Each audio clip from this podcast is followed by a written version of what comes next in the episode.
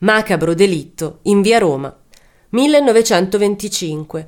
In quella che oggi è via Roma sorgeva l'Hotel Gran Cairo, un luogo malfamato e spesso frequentato da prostitute, criminali o artisti in cerca di spunti e suggestioni capaci di stimolare la propria creatività.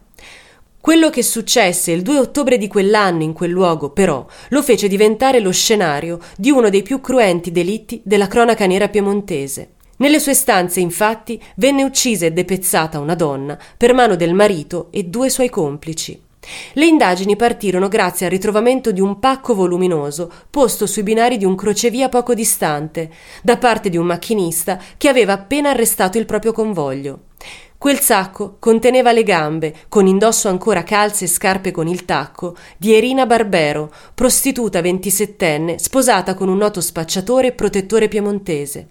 Gli inquirenti arrivarono presto a scoprire la dinamica dei fatti. La donna era in fuga dal marito, poiché aveva assistito all'omicidio da parte di questo nei confronti di un altro trafficante, a cui aveva sottratto un'ingente quantità di merce.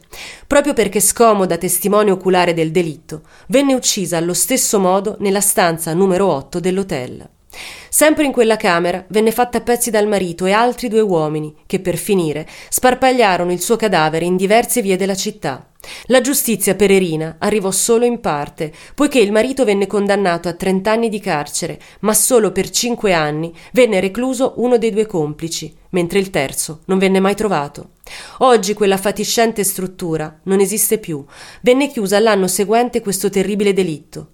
Via Roma, invece, è oggi divenuta il salotto bene della città.